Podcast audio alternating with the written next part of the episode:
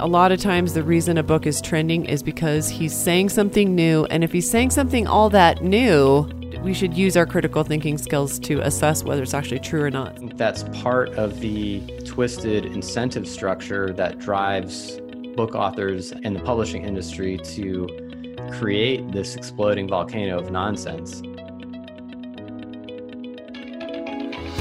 Ready to live at the higher vibrations, where peace, love, joy, and good health are the daily standard? That's what this show is all about. Welcome to Vibe. And here's your host, Robyn Openshaw. Hey there, it's Robyn Openshaw. Welcome back to the Vibe Show. And before I jump into this week's interview, which is pretty cool, I want to just drip a little teaser on you that I had the nephew of the president, John F. Kennedy, on the show. He is the son of Senator Robert Kennedy Sr. So he is Robert F. Kennedy Jr., and he's an attorney and an activist. So he's not the Chappaquiddick guy. He's the son of the Chappaquiddick guy, if I've got it right. Um, and he has pledged the rest of his life to advocating for better safety in vaccines and better information and better reporting and getting pharma out of the mix uh, with the testing because they suppress a lot of results and they cherry pick the data. And they're way way way too involved with the regulatory agencies. And now they're even controlling public platforms like google netflix uh, amazon facebook pinterest uh, people getting banned lots of books and movies getting eliminated from the public view so that we cannot buy them or view them or read them.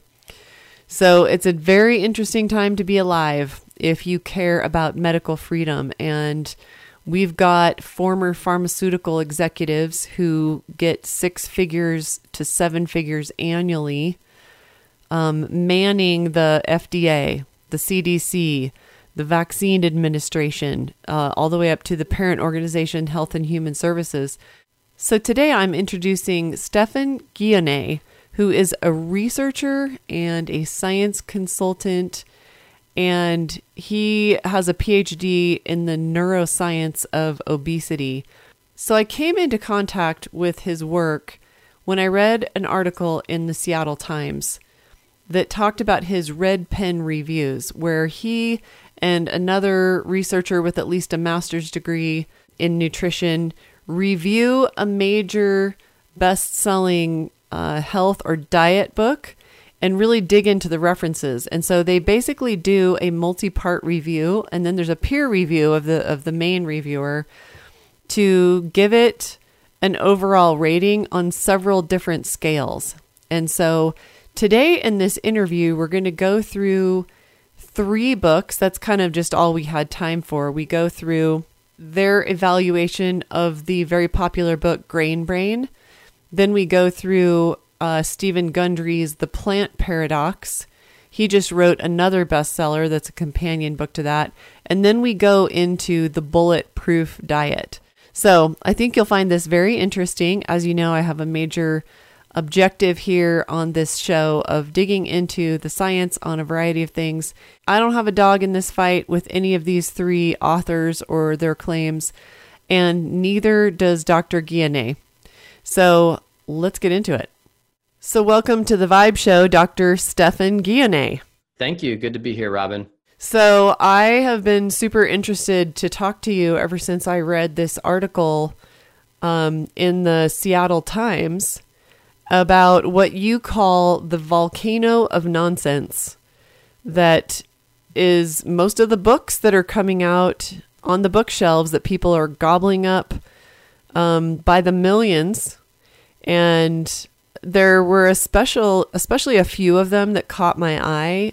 Uh, there's a cover photo on that article in the in the Seattle Times that shows four books, and I know pretty much all the authors, and I have um, I don't actually know the plant paradox guy. I don't I don't know that guy, but um, the other ones I do, and I and I have had serious misgivings about some of the nutrition information that's out there, and that people are believing it because it's in a book, and the book is a New York Times bestseller or whatever it is. So tell tell me about Red Pen Reviews and what inspired you to create it, and just what what that's all about and and your qualifications so we know how committed you are to really diving deep into these re- pieces of research. Sure. So I'll start with myself just so people know a little bit about who I am. I have a background in biochemistry, undergrad, and then my PhD work was in neuroscience. Um, I continued as a graduate student, or excuse me, as a postdoc at the University of Washington studying the neuroscience of body fatness and eating behavior. And that really got me into the world of health and nutrition, um, particularly as it relates to eating behavior and body fatness. And then since then, I've d- been doing various um, things that all revolve around evidence evaluation. So basically, the different things that I do professionally revolve around evaluating scientific evidence. And one of the things that I've found frustrating over the years, and I think this is a really common frustration for people, this is not just me, is that it's really hard to evaluate the claims in popular health and nutrition books because we know that a lot of them are incorrect, right? I mean, you have one book on the shelf and then the book right next to it is saying the opposite. So one of them's got to be wrong. And so, you know, this this is a frustrating situation for people who are looking for accurate information. And you know, I, I term this the exploding volcano of nonsense. And uh, the author of the Seattle Times article, Kerry Dennett, picked up on that.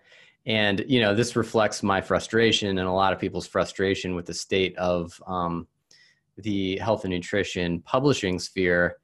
But I do want to acknowledge that it's not all nonsense. You know, there's a lot of good stuff out there as well. But the problem is, how do you separate the wheat from the chaff? How do you tell what is good evidence based information that will promote your health versus uh, you know low quality information that might harm your health or might just erode your understanding of science or erode the broader public's understanding of science because i think that's another big problem here because you can have books that give advice where if you follow that advice it will improve your health but it could be based on complete mumbo jumbo and conspiracy theory ideas that will actually erode your understanding of your body and the natural world. And so, really, the ideal scenario is that you have books that are telling you the right, that are giving you the right advice and justifying it using the right scientific information. So that's that's really what everyone would like to see, and so that's that's the problem um, that I perceive and that I think a lot of other people perceive. And that's compounded by the fact that it's really hard to get good information about these books. I mean, where do you where do you go if you want to evaluate a popular health and nutrition book? Do you read a review on Amazon? You know, do you read reviews on Amazon? Those are basically useless. I mean, I honestly, as someone who can quickly evaluate books that are in my own scientific field of expertise, when I look at the reviews on books related to that, I'm like, this is just garbage on Amazon. I mean, the problem is that people don't have the expertise. They're paying attention to whatever aspects of the book, you know, caught their attention. So it's not comprehensive. It's not accurate. Um, and it's not comparable across reviews for, different books. So you can't really like if you look at health and nutrition books on Amazon, almost all of them are between four and five stars for books that are reasonably, you know, selling reasonably well. So, you know, regardless of how good or bad a book is, factually, it's going to get a good review on Amazon overall. So those reviews are essentially useless. And then we have reviews in newspapers that really aren't really that much better. You know, in, in major media outlets, including really respectable ones like the New York Times or the LA Times. They're generally written by journalists who don't have a background in that area and again who just write and I'm not saying they don't have any value, sometimes they do, but they often will miss things. They generally don't check references to make sure that the author is using them accurately and they write about whatever aspects of the book suit their fancy. So you could have a totally different review coming out from the New York Times than from the LA Times or the Washington Post.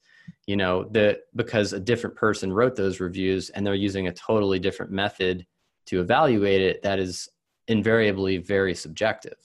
And so this is this is kind of the problem that we're facing. And so you know, this has just been an ongoing fr- source of frustration for me for a long time. And eventually, you know, a, a, few years ago, I came across the work of this guy, Seth Yoder, who is part of our organization now, Red Pen Reviews.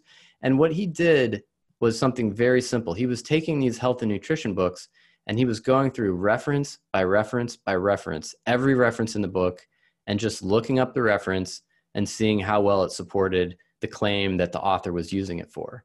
And it was super revelatory because some of these books that had been just like gotten so much praise in major respectable media outlets once you look up the references it's like wow this person is really stretching it really stretching it like in a way that is obviously i would say unethical that i, I would use that term. So i saw this and i was like this is really revelatory. I mean this simple technique right here is sh- really shining a light in the way that you know these thousands of other reviews on amazon and everywhere else are just not able to do. And so i said how can we take this method and make it simpler make it faster because it, it's insanely time consuming to do that make it simpler and faster more reproducible more unbiased and more informative? So how can basically how can we make this all around better? And so i gathered together a team of nutrition scientists people who had a master's degree or higher in nutrition or or related field, something that relates to the the things these books write about. And we designed this red pen reviews method. And what it is, this is really the core of what we do, this method. It is a semi quantitative expert book review method. Semi quantitative, what that means is that we have basically a scoring uh, guide that assigns numbers to our judgments about different areas of the book.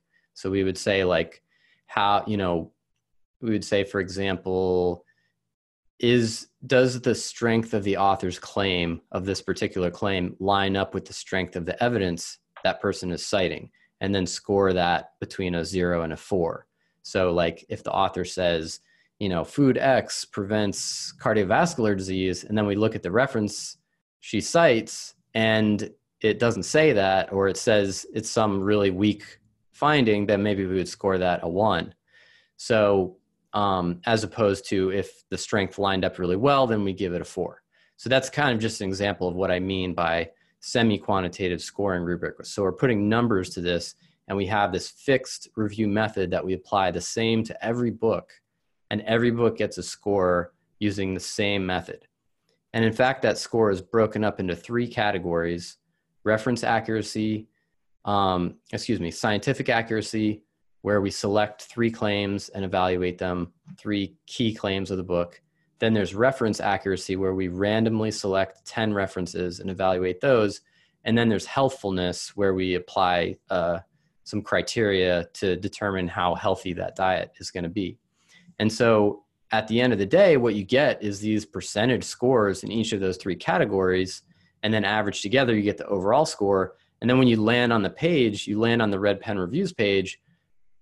First thing you see is like this Rotten Tomatoes type display where you have percentage bars. If you guys are familiar with that, that movie website, you get percentage bars that give you a lot of the information you want to know in like five seconds you just glance at that and right away you're like oh okay i know whether this person is making scientifically accurate claims. I know whether they are supporting their references or supporting their arguments with accurate references and i know whether this diet will likely improve my health. Boom in like five seconds. And then below that is just all the supporting information where we explain how we um, rated those books. And so this is um, in my opinion, this is the most informative and consistent and unbiased health and nutrition book review method that currently exists. So you we review a book, you get the scores. Those scores can be compared directly to other books. So you could say of all the books, of all the weight loss books that we've reviewed, which one scored the highest? You can literally do that, compare numerically quantitatively whereas you know if you're trying to figure out what's a good weight loss book and comparing like you know reviews on amazon or reviews in newspapers or whatever that's that's going to be a very difficult task. Um, so there are a lot of advantages to having this semi-quantitative review method. And so essentially, the big picture is we're trying to give more power to readers, to consumers of these books, to identify quality from you know high quality from low quality. And we're also trying to change the incentive structure of the publishing industry itself because this is really the fundamental problem that we're up against is there is no incentive to be truthful and accurate. And we can get into greater depth on what i mean by that um, but i'll just leave it at that for right now yeah, that was a good overview of what the problem is for the poor consumer out there who's being bombarded with all these books. And some of us are old enough to have been around when there were dozens and dozens of books being published back in the 1980s telling us that fat was going to kill us. Well, nobody's buying those books now. And now we've moved on to books that tell us that fat is the only important macronutrient, apparently. And we've got a 13 time New York Times bestseller who says, and I actually canceled my podcast interview with him an hour before, uh, even though he's probably be the most famous guest I've ever um, I've ever interviewed, because there was a quote in his book, and I really don't think I'm paraphrasing here. I might have a word or two off, but he basically said, "No human being should ever eat a carbohydrate." And I just couldn't interview him on my podcast because I just felt like it was so out of integrity and and so out of line with evidence that that I canceled that interview. And that's that's a book that was his 13th New York Times bestseller. And I don't think you've reviewed that one yet. We can have a side conversation about that one, but we're going to be asking Stephan uh, about several of the books that are either trending right now or have really captivated the imagination of Americans. But I think you brought up a good point that a lot of these books, it's not like everything they say is categorically false. Um, I call it truth mingled with fiction. And, you know, an example is, and I don't think you've reviewed this one either because this one is not trending. It's kind of a 20 year old book. But I um, have a few times on my public platforms talked about the blood type diet. And people who've applied the counsel of the blood type diet will often just rave about it and they're very emotionally attached to it because they change their diet to the prescription of the blood type diet. Well, the blood type diet has been completely debunked by many people. Um, and all you have to do is point out that first of all, we've we've all we've all intermixed and intermarried. I don't even think there's going to be any more race really. Uh, you know, in in another generation or two, we're all you know we're all marrying different races now. There's all all those political divides are coming down. I i personally am with a person of a different race and and uh, even though my family's like white all the way back to adam um, is one of the reasons. Another reason you know so you can't really say where did my ancestors come from and i should eat that. But another thing is that every single blood type exists in every single indigenous um, people. So that would be an interesting one for you guys to to review at some point. But what's interesting is people will do the the blood type diet that they were prescribed and they'll be like, I feel great. So therefore, which is a logical fallacy. So therefore, the blood type thing is a is is a legitimate theory. And I say, wait a minute. Take a look at all four of the blood type diets. All of them ban white flour and sugar and processed foods. I mean, that all by itself, like one of them you eat a lot of meat, one of them you eat no meat and is vegetarian. But either way, you're getting rid of all the processed foods. Everyone is going to feel better. Anyone going from the standard American diet to any one of those iterations of the blood type diet is going to feel better. Just to put a little fine point on, or an example on what you said about the fact that people can go on these diets and feel better. Guess what? In 2019, all of the diets tell you to get off of sugar and garbage food. Am I right? Yeah, absolutely. Um, yeah, so I think this is an important point, and that is that all of these diets have a kernel of truth in them, and sometimes more than a kernel of truth. And usually the truth lies more on the efficacy side of things than on the scientific accuracy side of things. So maybe a diet, if you adopt it, it will help you lose weight. Maybe it'll, uh, you know, reduce your risk of diabetes or diabetic complications but the evidence used to support the statements about the diet is used poorly or is used a little too enthusiastically or you know the effect size of the diet is greatly exaggerated things like that and so you know, I I I would like to give credit where credit is due. Certainly, I think you know a lot of these diets probably are helping people to lose weight and, and feel better, but I really, really have a very low tolerance for science abuse, and so I don't think it's justified to be untruthful or inaccurate to people in order to convince them to go on some diet. I don't think you have to do that, and I don't think it's a good idea to do that. Okay, so you were the primary reviewer on some of the reviews that you guys have written, and then you were the peer reviewer.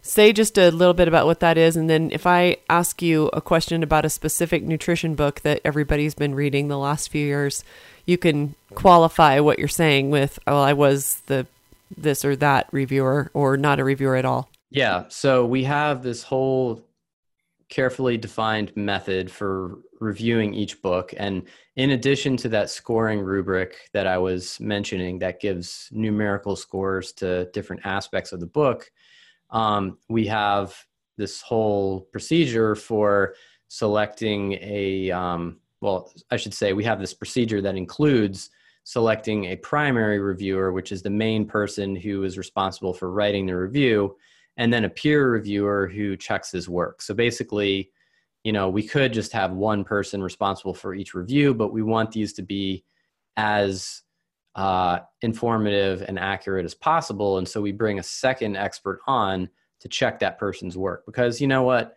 Even experts can make mistakes, and especially when they are examining topics that are outside of their area of expertise. You know, because when you're a researcher, generally your main area of expertise is pretty narrow. And so, you know, we're reviewing a lot of different types of books. And so it's good to bring a couple different brains together just to, to make sure that um, what we're eventually going to publish is as solid as possible. Because really, the success of our endeavor relies on having information that is as accurate and transparent as possible. And on the transparency side of things, I want to emphasize that we publish our entire review method on the website so you know exactly what we're doing when we review when we review these books. So um, yeah so i was the primary reviewer on three of the six books that we have reviewed so far and those books are grain brain the good gut and the china study. And then you were a peer reviewer on some others i think. I I want to start with I'm these are the ones I'm going to ask you about today. I'm going to ask you about grain brain, the plant paradox, and good gut, and I might touch on bulletproof if we have time. I haven't read these reviews. I want to go read them in more detail. But you know, Wheat Belly came out, and I don't believe that you've reviewed that one. But between Wheat Belly and Grain Brain, a lot of people have gotten off of processed foods and they feel amazing. And so they've decided that the conclusions of those authors, which is that gluten is killing all of us, and there are other books out there too, um, and that uh, gluten in all of its forms should be avoided like the plague. Um, that idea has so captured our, our mindset that it's now a multi billion dollar industry, these um, gluten free processed foods, which now we have found out are, you know, four times higher in arsenic, for instance. And so we may be just swapping one set of problems for another. But talk to me about what you learned reviewing Grain Brain. Yeah, so Grain Brain was written by David Perlmutter, who is uh, an MD uh, neurologist, if I recall correctly, and a very charismatic person who, in addition to his books, he has these TV specials and videos, and it's really this whole like empire, this Perlmutter empire of uh, diet advice. And essentially, what he focuses on is dementia. So, particularly Alzheimer's disease, but also other types of dementia.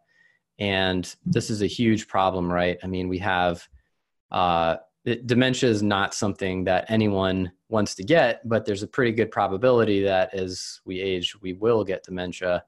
And we don't really have a super clear understanding of why that happens in terms of what's the contribution of lifestyle versus genes and what lifestyle elements are contributing to it. There's a lot we still don't know about dementia. And so essentially, Dr. Perlmutter has stepped into this void and uh, has this very enthusiastic vision of what is causing dementia. And according to him, and, and by the way, it's not just dementia, this is a whole spectrum of brain related brain related problems that includes headaches and depression and ADHD and all kinds of other brain related issues.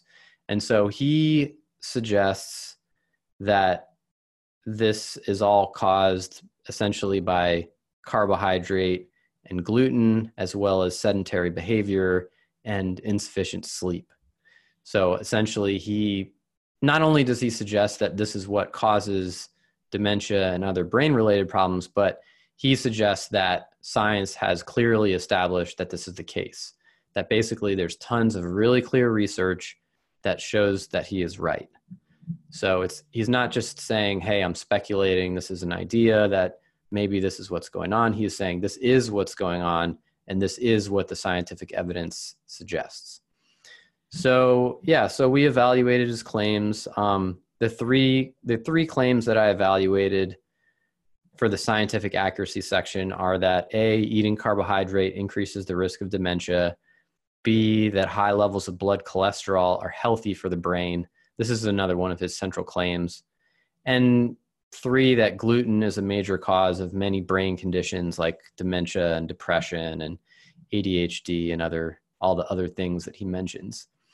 Um, yeah, and overall, these claims did not fare very well at all.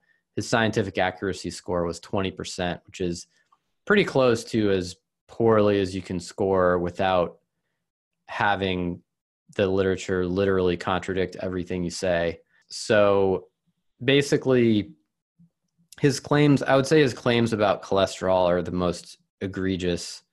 Um, the first thing you have to understand so, and he's not the only one who claims this that cholesterol, you know, high cholesterol supports brain health. The first thing you have to understand is that the brain makes all of its own cholesterol on site. So it does not rely on blood cholesterol for its own cholesterol. So the so this idea, you know, from the get go is just phys- physiologically implausible. Um, but on top of that, you see that people with higher cholesterol in midlife actually have a higher risk of dementia in later life. And so um, the claim is is really pretty much backwards.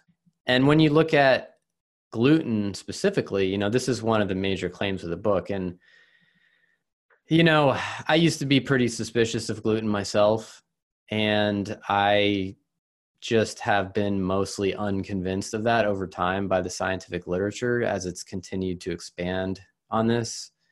I mean, we have at this point randomized controlled trials on top of randomized controlled trials showing that gluten really doesn't seem to do a whole lot unless you have celiac disease at least in the short term. And then in the long term, there's just not really much evidence at all. So, I mean, all these things that people say about gluten are pretty much purely speculation, pretty much totally hypothetical, um, except for, of course, celiac disease, which is a very, you know, well-established autoimmune disease that is caused by gluten. And let's not trivialize it. You know, this affects 1% of the population. So that's a pretty big public health burden right there. But when you try to extend that to these other things, and particularly say this has been supported by science, uh, it just there's there's nothing behind it. That was not well supported. There are going to be there are going to be people listening to this who are having a big mental resistance right now and they're saying, "No, I got off of gluten and I felt better." And I want to point out that if you get off of gluten, then you're getting off of a lot of products that contain um, for instance, probably the most uh, interesting thing is that anything that's wheat is also sprayed twice with Roundup these days or or glyphosate and so maybe that's why or there there are a number of other reasons that it may be why you feel better getting off of all products that contain any gluten that don't come back to that primary assertion of um, the author of Grain Brain, which is it's the gluten. Yeah. And, you know, let me just say also that I don't think the evidence we have right now it doesn't completely rule out the possibility that gluten could be harmful for some people under some circumstances. You know, there's a lot of things that we really can't say right now. And so I don't want to overreach and say that we know for sure that gluten doesn't do anything bad. I don't think I can make that statement either. So, you know, I can't say categorically that people who feel better from excluding gluten, I can't say categorically that that's not due to the gluten. However, I think there are other explanations that are possible for that that are perhaps a bit more likely. So, you know, and I, I want to start this off by saying, relating an anecdote. We had a, don't remember the gentleman's name, but he organized this thing called Gluten Free January. This was a number of years ago, and he asked for my help with it. Basically, just asking people to go gluten free for one month in January uh, and just see how they feel. And I had the idea, well, we should give questionnaires to people before and after, and we should compare how they feel before and after, compare how their weight changed, how their digestive health changed, how you know their energy level changed, et cetera, et cetera. And we found incredible differences. I mean, basically, the more excess weight you had, the more you lost. The lower your energy level was, the more energy you gained you know people's digestive health improved people's mood improved like almost everything we measured got better from going gluten free and so i think you know there's a good case to be made that it actually is helpful but is that because of the gluten? I mean there there's a lot of other confounding variables. Think about what you're cutting out when you cut out gluten. You're cutting out some of the most calorie dense highly palatable unhealthy foods in the entire diet. And you're just cutting out a lot of things in general. So it's not really that surprising that people are going to lose weight, that they're going to start feeling better because they're suddenly cutting out a broad swath of the most unhealthy foods in our diet. Even if you ignore the gluten completely, or if you think you know it's completely neutral, those are still unhealthy foods that we shouldn't be eating all the time. And I'll tell you, the single largest source of calories in the US diet is grain based desserts. So things like this is, I know this sounds shocking, but this is actually true based on um, questionnaires. Um, number one source of calories is things like cakes and cookies and pastries and donuts. So, I mean, that nobody thinks that's healthy. Everyone knows that that is a horrible thing for you to eat on a regular basis. And if that's your single largest source of calories and you cut it out, and that's the one of the least healthy things in your diet yeah you're going to feel better. So now again that doesn't prove that gluten is not part of the explanation. There could be some effect that the research just hasn't come up with yet and this is the type of thing that we really try to respect at red pen reviews. We try to respect the limits of our knowledge you know? We can't can't say that gluten is not harmful but the evidence does not support these broad sweeping ideas that it is super harmful. Okay. Yeah. So I think there's another empire builder, and this is kind of the model for people who, I don't know if you know this, you probably do, but the model for people who write books these days is the book is the Trojan horse, but then there's like all the products on what we call the back end. And another empire is plant paradox guy and so and he's a medical doctor. And i i actually got the plant paradox because so many people were coming to me about it asking me questions. I was like well i'm going to read it. And i read it and i would i would go look up the references that he would point to because i think the average person isn't going to go look up the references and they're just going to go wow there's 30 pages of references at the back of this book. This must be true. This book must be true. And so i started looking them up and um, the handful that I did look up made me stop. It, my interest ended in reading the book, and after a few chapters, I stopped reading it because the references weren't weren't proving his point. And I thought, because I'm a former university professor, I was like, oh, this is one of those guys who always padded his bibliography in high school and college and mm-hmm. just counted on the fact that the teacher never looked up the references and was just like, oh, that's a nice that's a nice quantity of references. I'm going to give this guy an A if he, you know, can argue his case well.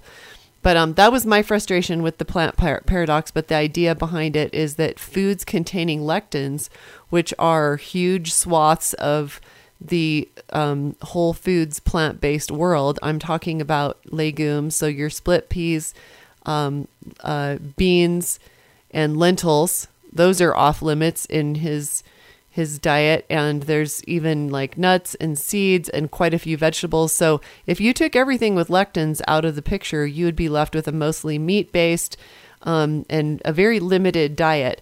And of course, there's people who are saying I felt better on it. And again, remember, we're getting rid of the donuts and the bagels, like like Stephan's talking about. But I've noticed, Stephan, that there's an empire there too, and I've seen Dr. Gundry running retargeting ads on anybody who's been to his Facebook pages um, and anything to do with his book, running retargeting ads selling a, wait for it, lectin blocker supplement. Mm-hmm. So, anyway, tell us what you learned digging into his work. Yeah, absolutely. So, you know, this is interesting the the uh, kind of business plan that underlies these books. I'm kind of vaguely aware of it, but I'm not enough of a businessman or marketer to have capitalized on that myself, nor do I really have any desire to do that. But yeah, I, I think you're absolutely right. I mean, the book itself, and this is just a little tangent here, but the book itself generally is not the most profitable part of a successful um, book. The profitable part is the things that you can get people to buy as a result of reading your book, which I think the most popular one is supplements, and Gundry sells a lot of supplements. He's an MD, um, and essentially, what the book claims is that pretty much all obesity and chronic disease is caused by these this class of substances called lectins. So this is a type of substance that is able to bind certain types of sugars, especially the sugars that are out on the outside of your cells. So outside of your cell wall, there's all kinds of um, these complex sugars, and so these substances can bind to those, and in some cases they can be harmful. So there's a lectin, for example, in raw red kidney beans that will kill you if you don't if you eat a bunch of undercooked or raw kidney beans. And every now and then it happens. People actually do occasionally die from eating undercooked red kidney beans. Now, of course, if you cook them sufficiently, the lectin goes away and then there's no known health consequences. And so basically, this is a case, eh, you know, just to sum up, and, and let me just specify that Mario Kratz, who's one of our reviewers, he was the primary reviewer on this. I was a peer reviewer. So he knows this better than I do. He's a professor at the Fred Hutchinson Cancer Research Center here in uh, Seattle, really great researcher. But essentially, he did a really deep dive on the scientific literature. And, and again, this guy, this gentleman, Gundry, uh, claims that the scientific literature strongly supports what he says. So this is this is kind of the template that you know this type of book uses. They make these claims and they suggest that those claims are very well supported by scientific literature. And this, like you said, this is difficult for the average person to sort out because the average person does not know the literature and will not be looking up the references. So there's all these claims, you know, people are making these huge claims and it's hard to know which ones are true and false. Okay, so essentially, there was no substantial evidence of any kind supporting his claims about lectins. Yes, lectins are a thing that exist. Yes, occasionally there are ones that are super toxic, like the ones in red kidney beans, if they're not properly prepared. But there's basically no evidence that lectins in the quantity and the context that is relevant to this book has any of the effects that are claimed in the book. So, no evidence that it contributes to obesity, no evidence that lectins in common foods contribute to cardiovascular disease, et cetera, et cetera, et cetera. So basically, it's totally unsupported. However, you know, that doesn't mean that none of it could possibly be right. This is another case where the scientific literature just doesn't really tell us a whole lot. We have a lot of basic research on lectins, you know, what are they chemically, what do they do to cells in a petri dish, you know, stuff like that. But we don't have like years long randomized controlled trials where you put people on a low lectin diet versus a high lectin diet. We don't have that evidence. And so you just can't really say with any certainty one way or the other. That said, I think it seems pretty unlikely that he's correct simply because we do have randomized controlled trials that change the intakes of some of these foods, like fruits and vegetables or nuts, things like that. And so far, those types of foods seem more beneficial than anything if we're looking at things like biomarkers of cardiovascular health, changes in weight. If we're looking at, and occasionally there are some RC, randomized controlled trials that looked at actual cardiovascular outcomes like heart attacks. Generally, you know, increasing unrefined plant foods reduces that risk. So um, I would say that, you know, even though we don't have definitive evidence one way or the other on lectins themselves, I think when we're talking about the whole foods that do contain those lectins, it's pretty hard to make a convincing argument that those are a major cause of obesity and disease based on the evidence that we currently have. So this book got an overall score of 49%, one of the lowest that we've given out. It got a scientific accuracy score of 26%, which again, it is pretty tough to get lower than that in our scoring rubric. Like you would have to have most of the evidence that we evaluate would have to say literally the opposite of what you're claiming to get much lower than that. Wow, it's amazing. Yeah, and so basically that is a score that is consistent with claims being almost totally unsupported. Um, reference accuracy is 63%. So generally these books tend to do decently to well on reference accuracy. Like when we randomly select references, they're not usually totally out to lunch in you know how they cite those things. They just use those references to support arguments that they to support larger arguments that they don't necessarily support. And then for healthfulness, we gave it a score of 58%.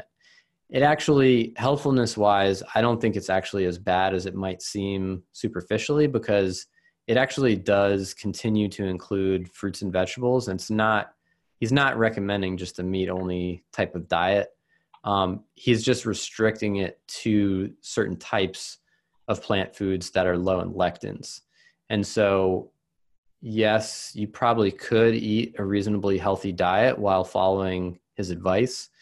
However, it would be really hard to do because he cuts out almost every you know there's he cuts out most foods and everything you buy has to be like grass fed and organic and etc that most people can't afford and so he creates this very high bar for eating yeah well and that's that's what i said is it becomes very uh, it becomes a very restrictive diet. And it's not that he says you have to eat lots of animal products, it's that when you eliminate legumes, nuts, seeds, and a lot of vegetables, you're going to end up, and, and of course, you're not supposed to eat processed foods either, because like we said, nobody's advocating for those.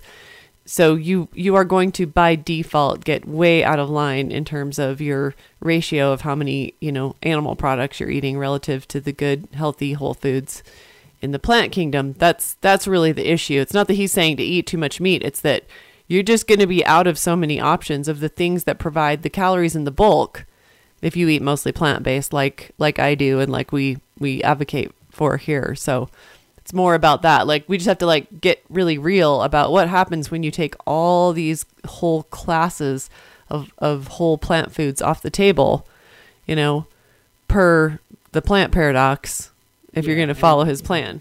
My view is that if you're going to go to extreme lengths like that, you have to have pretty good supporting evidence. And I don't think that's the case here. Yeah. But I think what he has is he has this really novel idea. You know, this is an idea that is very different from what everyone else is claiming causes obesity and chronic disease and whatever.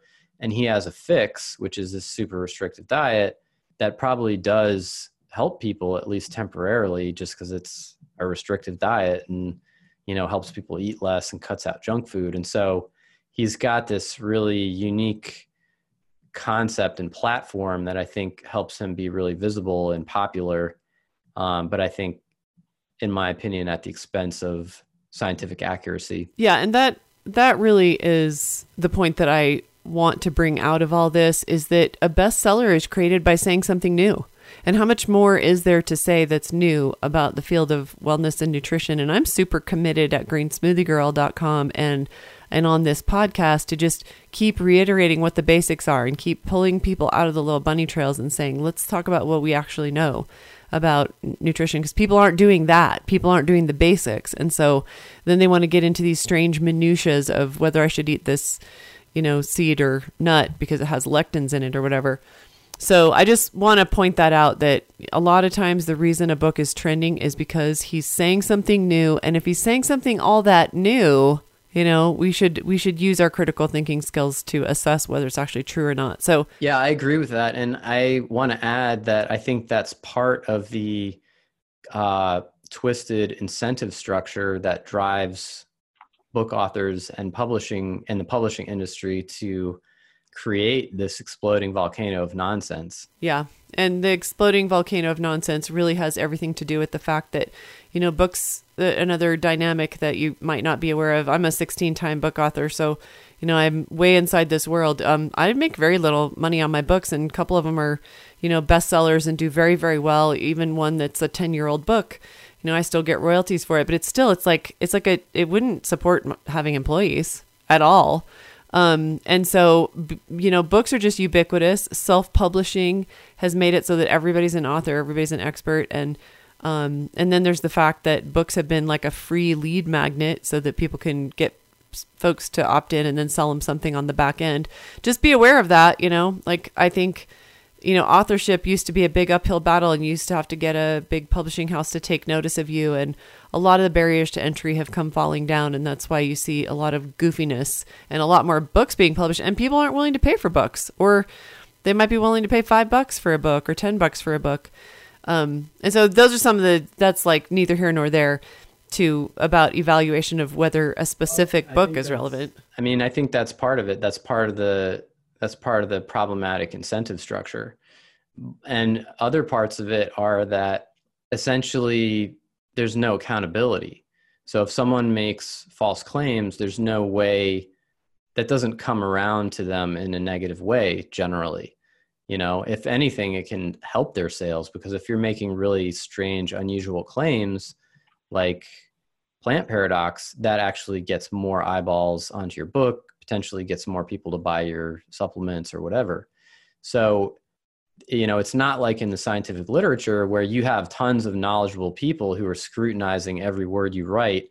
And if they don't like what you're saying, it doesn't get into the scientific journal or you don't get your grant or whatever. I'm not saying that process is perfect either by any means, but it's it creates a lot more accountability for the information that is being published in the scientific literature and that is not there in the popular press i mean when i wrote my book my publisher did i mean there was no fact checking of my scientific claims of any kind i had my chapter i sent my chapters to experts myself to have them fact check it but no one required me to do that. And that's that's not how the industry works. They don't really i don't want to say they don't care at all because probably they do at least a little bit maybe somebody cares but they don't care enough to do anything about it. Really you know what's driving everything is the sales volume. They want books ultimately that are going to sell well and make money for the organization. And that you know i'm sure all else being equal they would rather those books be factually accurate but that is just not high on the priority list. And so that's what we're trying to do with red pen reviews is create that accountability structure where hey if you publish something that is not accurate it's actually going to matter to your bottom line now hopefully it's going to matter to your bottom line because consumers are going to read this. They are going to not purchase this book. It's going to be embarrassing for the author because you know it will be exposed publicly. And so there will suddenly be accountability that set you know that causes people to think twice before writing stuff like that and causes publishers to think twice before before publishing it. Um, but also you know it's i don't want to paint it just in negative light it's also positive in the sense that our website is there to help authors write better books to begin with you know and we would rather have that happen than have them write books that are not accurate and then we give them a bad review. Our entire method is published in entirety on our website and if you write your book with that method in mind it's going to be a better book. And so you know that's kind of part of what i see as our work is to actually support authors to write better books to begin with rather than having to point out problems after the fact yeah i agree and i i um I, we're about out of time so I wanted to go over Good Gut, which I have not um, I've not read that book. And I did do uh, episode 140 just recently reviewing um, the microbiome tests or the poop swab test where you send your poop into a lab and they tell you what you should eat. And I came to a similar conclusion that you have on some of these books that, and even just going to these um, three microbiome companies their actual references and taking a look at whether those references actually support the claims that they're making or show any cl- clinical uh, evidence that their tests are really anything valuable that you actually want to get tested and come to some similar conclusions to uh, the conclusions you've made of the two books you've talked about so far. But I think I'll leave um, Good Gut in favor of, and I haven't read any of these reviews. So redpenreviews.org um, or where you can read these in detail. But just with the few minutes we have left, why don't you tell us what you um, what you discovered digging into bulletproof, which is the idea that you drink coffee and add MCT oils, or I think pretty much like refined coconut and palm oils. Uh, used to be he used to have palm oils in it. I think now it's just a blend of refined oils in the coffee. That it's a great way to lose weight and and have higher brain power. Would would you learn reviewing that? Yeah, so I was the peer reviewer on this, and Seth Yoder was the primary reviewer. Um, this book did not fare that great. Uh, got an overall score of 49%, scientific accuracy of 34%, uh, which is certainly better than Grain Brain and Plant Paradox, but still not so good. Reference accuracy of 70% and helpfulness score of 43% essentially he it's it's a a type of low carbohydrate diet that he advocates for um, and it includes the consumption of this specific brand of coffee that Asprey sells that is purportedly low in fungal toxins that he claims affect your physical and mental performance. So this is a very performance oriented book. It's not as oriented toward disease prevention. It's more like how do you perform your best in life it's it's very focused around consuming saturated fat too like coconut fat and butter fat and those those types of things so i would say that the most unique angle that this book has is the mycotoxin angle this idea that there are fungal toxins in the foods that we eat that affect our performance um, and there are fungal toxins that are relevant to health. For example, aflatoxin is one that some people may have heard of. It's present, it can be present in peanuts and corn and certain other things, certain other foods. However, it's uh, measured and regulated in the American food system, so it's usually not much of a concern here. In some other countries, it can be. But basically, basically, it's a carcinogen. It increases your risk of cancer, particularly liver cancer. And what he's saying is, no, no, no, it's not just about cancer. It actually makes you makes your brain and your body not work as well. Makes makes you not perform as well. And we're drinking it every day in our coffee. So, and it's true, there is a little bit of mycotoxin in coffee, but you know, the truth is there's toxins in everything we eat there there's toxins in everything we eat. The question is how much toxin are we ingesting and how toxic is the toxin at that level of ingestion? And basically, there's no evidence at all to support the idea that these very low levels of fungal toxin affect our performance. And that includes a, a study that Asprey himself conducted, really strange scenario actually. He recruited experimental subjects from his audience and had them drink his coffee versus Starbucks coffee and had them do a variety of cognitive tests in collaboration with I forget what university, Stanford or something. But it was never published in a peer reviewed journal. And if you look at the actual experimental design, it's actually not capable of supporting the claims that he makes about it without getting into detail. But we talk about, we get into detail in the review if people are interested. So essentially, the, the big like angle that he has that underlies, I think, probably a lot of his profit because, you know, the coffee he's selling it.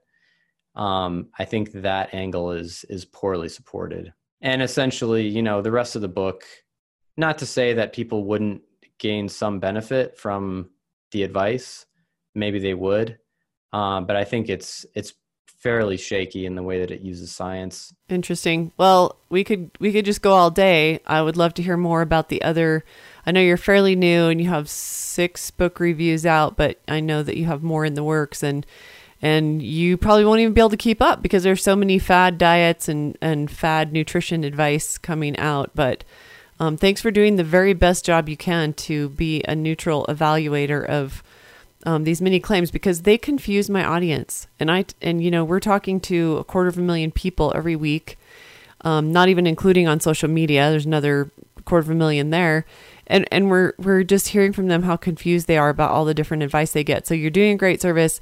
And so tell everyone where they can find you and subscribe. I'm going to be watching and waiting for for new reviews to come out myself. Great. Yeah. So if you go to redpenreviews.org on the home page, if you scroll down, there's a box where you can sign up for email alerts. So we'll send you an email every time we publish a review. I also announce them on Twitter. My handle is at WHSource. So every time we do a review, I will announce that as well as other news related to Red Pen Reviews. I also want to say that, you know, we're a registered charitable organization and we're trying to, you know, do a public service and if people listening believe in what we're doing, please make a donation.